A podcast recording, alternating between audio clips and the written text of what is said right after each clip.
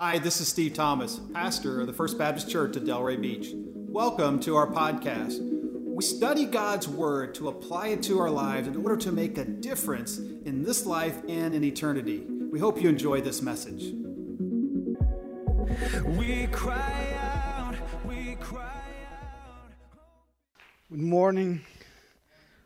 Let me warning you that her English singing is better than my English speaking. Then, okay. I know you, you, know in Brazil we speak Portuguese, but I don't know if you are aware of that, the fact that in Florida, Brazilians do not speak English. We, we speak Portuguese all the time, and sometimes we speak some Spanish, but rarely we speak English. And it's not easy for me to preach in English. That the last time I preached in an American church was almost 17 years ago. Then be patient with English, and I hope you can understand me. Okay? And even with the errors, you can understand what I, am going to say. Uh, Pastor Steve asked me to talk a little bit about myself and my story. And I'd like to start saying that I had the privilege to uh, be born and grow up in a Christian uh, home and since my childhood, I gave my heart to Jesus. When I was eight years old, I was baptized. There's a picture here of my uh, baptism. Uh, I used to be cute, but that's okay. Let, us see. Oh, yeah, that, that's one. Unbelievable, but that, that's mine. That's me. Okay? Uh, and then when I since my childhood, I was uh, aware of my calling from God to be a pastor. I used to play church with my sisters at home. And when I was 16, I left my hometown and uh, traveled uh, thousand miles to Recife at the seminary to start studying to be a pastor. And there, I was graduated when I was 20, and then I became a pastor at that time. And after that, I met Alice at the same seminary. She was studying music there. And then we got married. Uh, this Thursday, we celebrate our 32nd anniversary. And yeah, yeah, it was a long time ago. uh, then came our two daughters, uh, Melody. Melody's here this morning. And now we have the privilege of having Melody and her husband, Silas and they live with us because she's studying at FAU. She's getting her master's degree in linguistics at FAU, and then God gave us the privilege to have them in our, our home. Our youngest daughter, Anna, is living in Buenos Aires. She's in Argentina, studying medical school there, and we miss her a lot. But God knows everything. Then, well, during my time of ministry, I'm almost 34 years of ministry right now.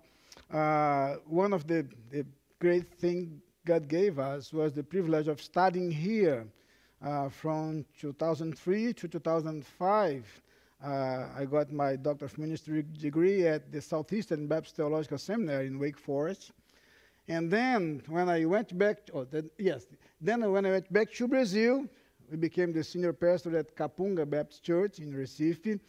And then we stayed there until 2017 when God invited us to come to America with, uh, to, uh, to, work with the uh, Brazilian Baptist Fellowship as the executive director and as Pastor Steve said, working in planting new Brazilian churches. And the last month, God brought us to this church, and from the the passion, the vision, and the generosity of your pastor in this church. We're having this wonderful place to have our Brazilian services uh, every Sunday night. We, we meet here at 6.30 p.m. You can come, and we can, we can provide some translation for you if necessary, okay? But you can come. And uh, it has been very, very good for us to be here, and we thank God and we thank you for this. This place is great. Uh, by the way, the restrooms are wonderful. then it's very good to be here, and I'd like to share something uh, with you. But before I start, I'd like to, to introduce you some Brazilians who are here to, today, and some of our people here. Uh, please stand. Uh, the Brazilian group, yeah. Okay. And see, you already have a multicultural church. uh, I know you have the Spanish Spanish uh, Spanish service, and now there's a Brazilian service. We're thinking about maybe changing our uh, service time for the mornings, but uh, until now we're having our service at 6:30 p.m. I'd like to share some things from the Word of God, and I'd like to read from Matthew chapter 14, verse 13 through 21. Uh, and then I'd like to, to, to tell you that this story, as few as a few stories in the ministry of Jesus, is related for all, is, uh, is presented in all four Gospels. What's very interesting, this shows us something about the importance of this moment in the life of Jesus. Not only because shows us the God's power, but also because have some lessons for us. Matthew 14 from verse 13 says, When Jesus heard what had happened, he withdrew by boat privately to a solitary place. Hearing of this, the crowds followed him on foot from the towns. When Jesus landed and saw a large crowd, he had compassion on them and healed their sick. As evening approached, the disciples came to him and said, this is a remote place, and it's already getting late. Send the crowds away so they can go to the villages and buy themselves some food. Jesus replied, They do not need to go away. You give them something to eat. We have here only five loaves of bread and two fish, they answered. Bring them here to me, he said. And he directed the people to sit down on the grass, taking the five loaves and the two fish, and looking up to the heaven, he gave thanks and broke the loaves. Then he gave them to the disciples, and the disciples gave them to the people. They all ate and were satisfied. And the disciples picked up twelve basketfuls of broken pieces that were left over. The number of those who ate was about 5,000 men, besides women and children. As we see this text, and I believe the reason why you have this story in all four Gospels is because there are some things God wants to tell us and teach us about not only the reality 2,000 years ago, but about our lives today, our needs today. And I would like to invite you to see some highlights in this text, some parts of the text, and, and realize how this can teach us. The first thing I'd like to uh, have your attention is for the way the disciples take some place, uh, and they understood their role was identify the need of that people.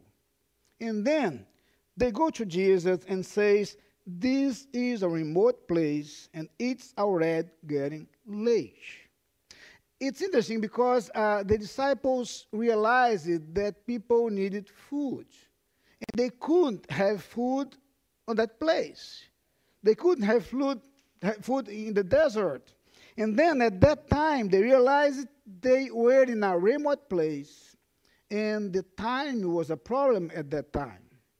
And I can see here a, a, a frame, an image of our reality today as we think not only about the physical needs, but the spiritual needs.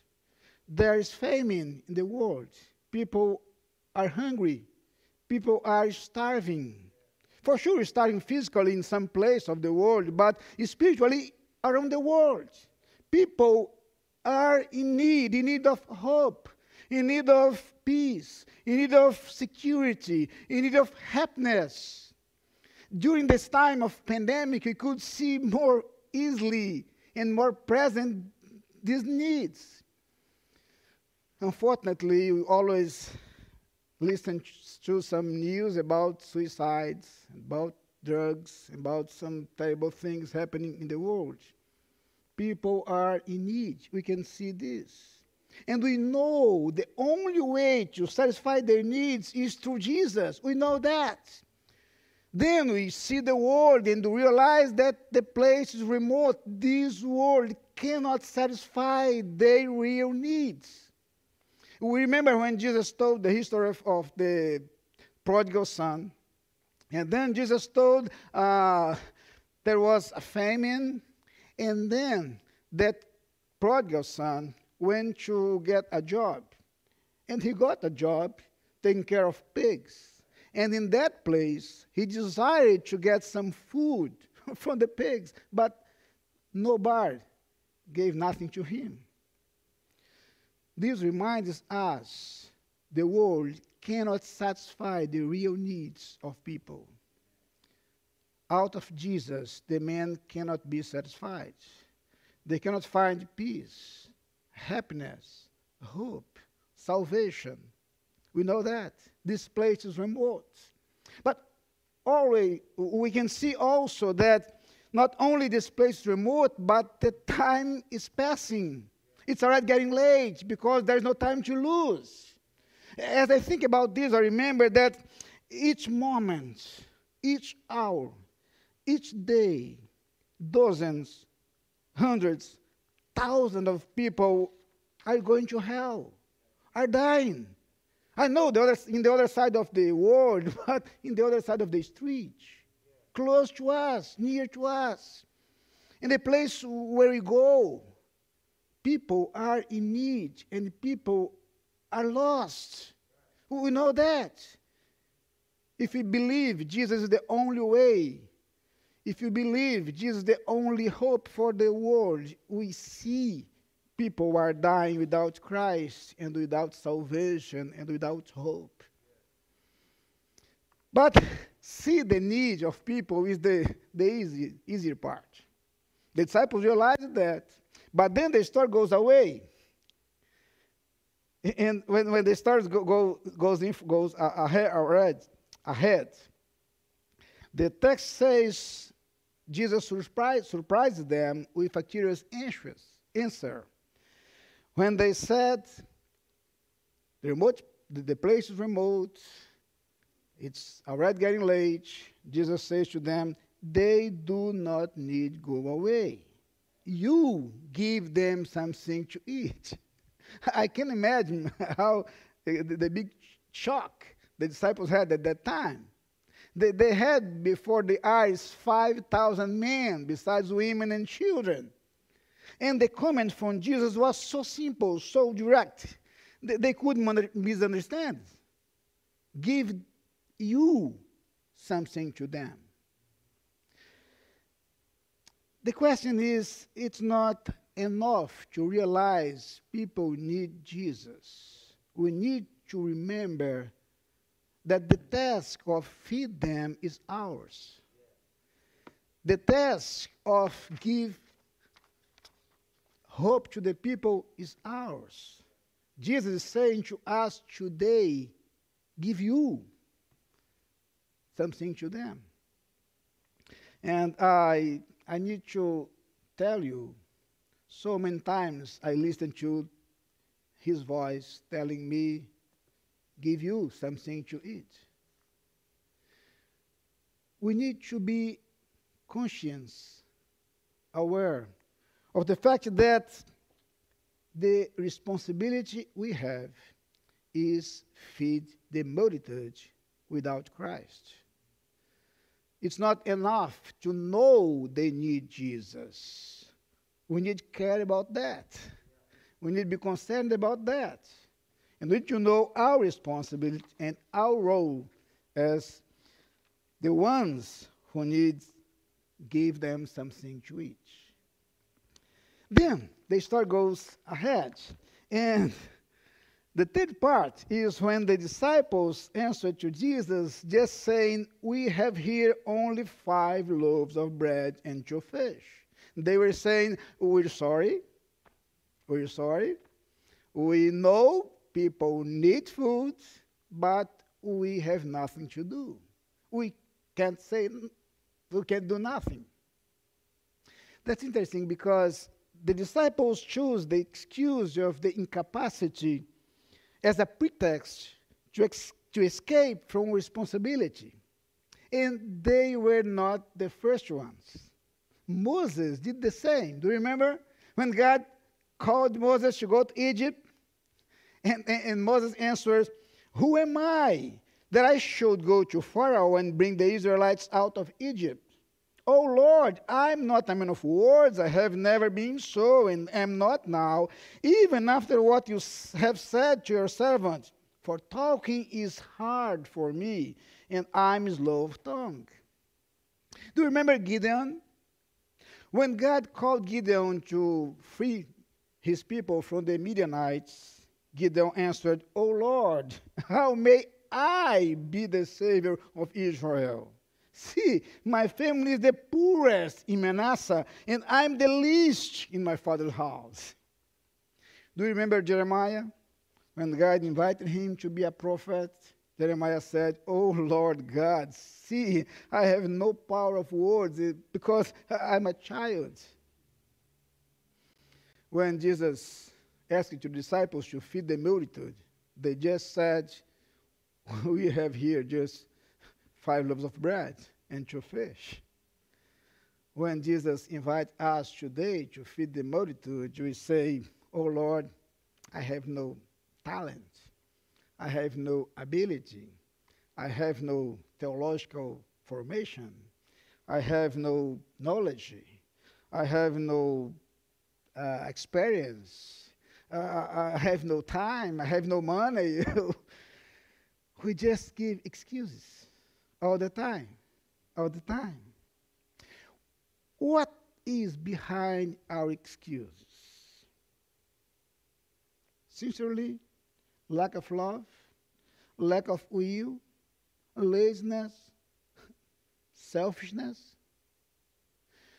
When God talked to Moses, and Moses gave one excuse after other, and God explained to, to him the excuse weren't enough. Moses said to God, Oh Lord, please send someone else to do it. the problem for Moses weren't the, the difficult he had talking. The problem is lack of will. He, he didn't want to go. Sometimes behind our excuses, maybe there are other problems who are uh, leaving us far away from the plan God has for us. Then the, the, the story goes ahead, and we found the comment from Jesus. Jesus simply says, Bring them here to me. Bring them here to me. Jesus was not worried about how many bread and fish they had. Actually, Jesus neither asked them about that. Jesus never is worried about how much we have, neither what we do not have. He just asks us, bring to me whatever you have. Just this.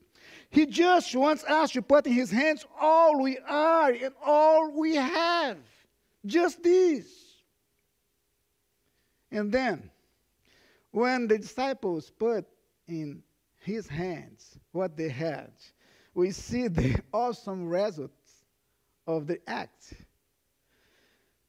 The text says they all ate and were satisfied. And the disciples picked up 12 bas- basketfuls of broken peas that were left over. 12 basketfuls of broken peas that were left over. Why 12? I, really don't know. But sometimes I think uh, maybe Jesus said to his apostle, apostles, You have something to go. you can take it. One for each one of you. But never forget what I can do when you put what you have in my hands. Never forget what I can do when you trust me and give me who you are and what you have because I do. It's not your power, It's not your strength. It's not your capacity. It's not about you. It's about me. I'll do. I'll do. And when Jesus did this, that entire multitude was satisfied. And God did the same to Moses. Remember? Moses finally went to Egypt, and God did wonders. Do you remember Gideon? That small man in Manasseh? God took Gideon, and with a ridiculous arm of 300 men, their guns, jars, torches, and trumpets. and God freed his people from the Midianites. Jesus took five loaves of bread and two fish, and 5,000 men, besides women and children, were fed. Jesus does this. Jesus does this when we can see the need of people and we're concerned about that. And we feel love. And we feel passion. And we really matter about what's happened to the people. Not only people in the other side of the world, but people close to us. Maybe you can sing right now in someone you know who's going to the hell. Who's going to help because if someone doesn't have Jesus, you know. You know this person is going to hell. Only Jesus can save people. Jesus is the only hope, the only way, the only source of peace, the only salvation. And you know that. You know that. And then, when we try to escape from the responsibility, telling God what we have that is so little, or, or telling God what we do not have. He simply says, Give me what you have. Put in my hand what you have. Just this. Just this. When we do it, when we do it, He does the work. He performs the miracle. He saves people. He does this. But I need to think about just now. Jesus is telling us, as we see the need of the people, that is now it's our responsibility to feed them, to give them hope, peace, and salvation. It's our responsibility to tell them about Jesus. We only need to put in His hands our lives, our time, our resources, our opportunities, our relationships, and put this in His hands because He will perform the miracle and He will save lives. He will save lives. Let's pray. Thanks for joining us today. If you'd like to support this ministry, go to our website at fbcdelray.com. Also, click the share button so you can share this message with a friend or someone in need as we seek to know Jesus, to know others, and to make him known. We cry out, we cry out.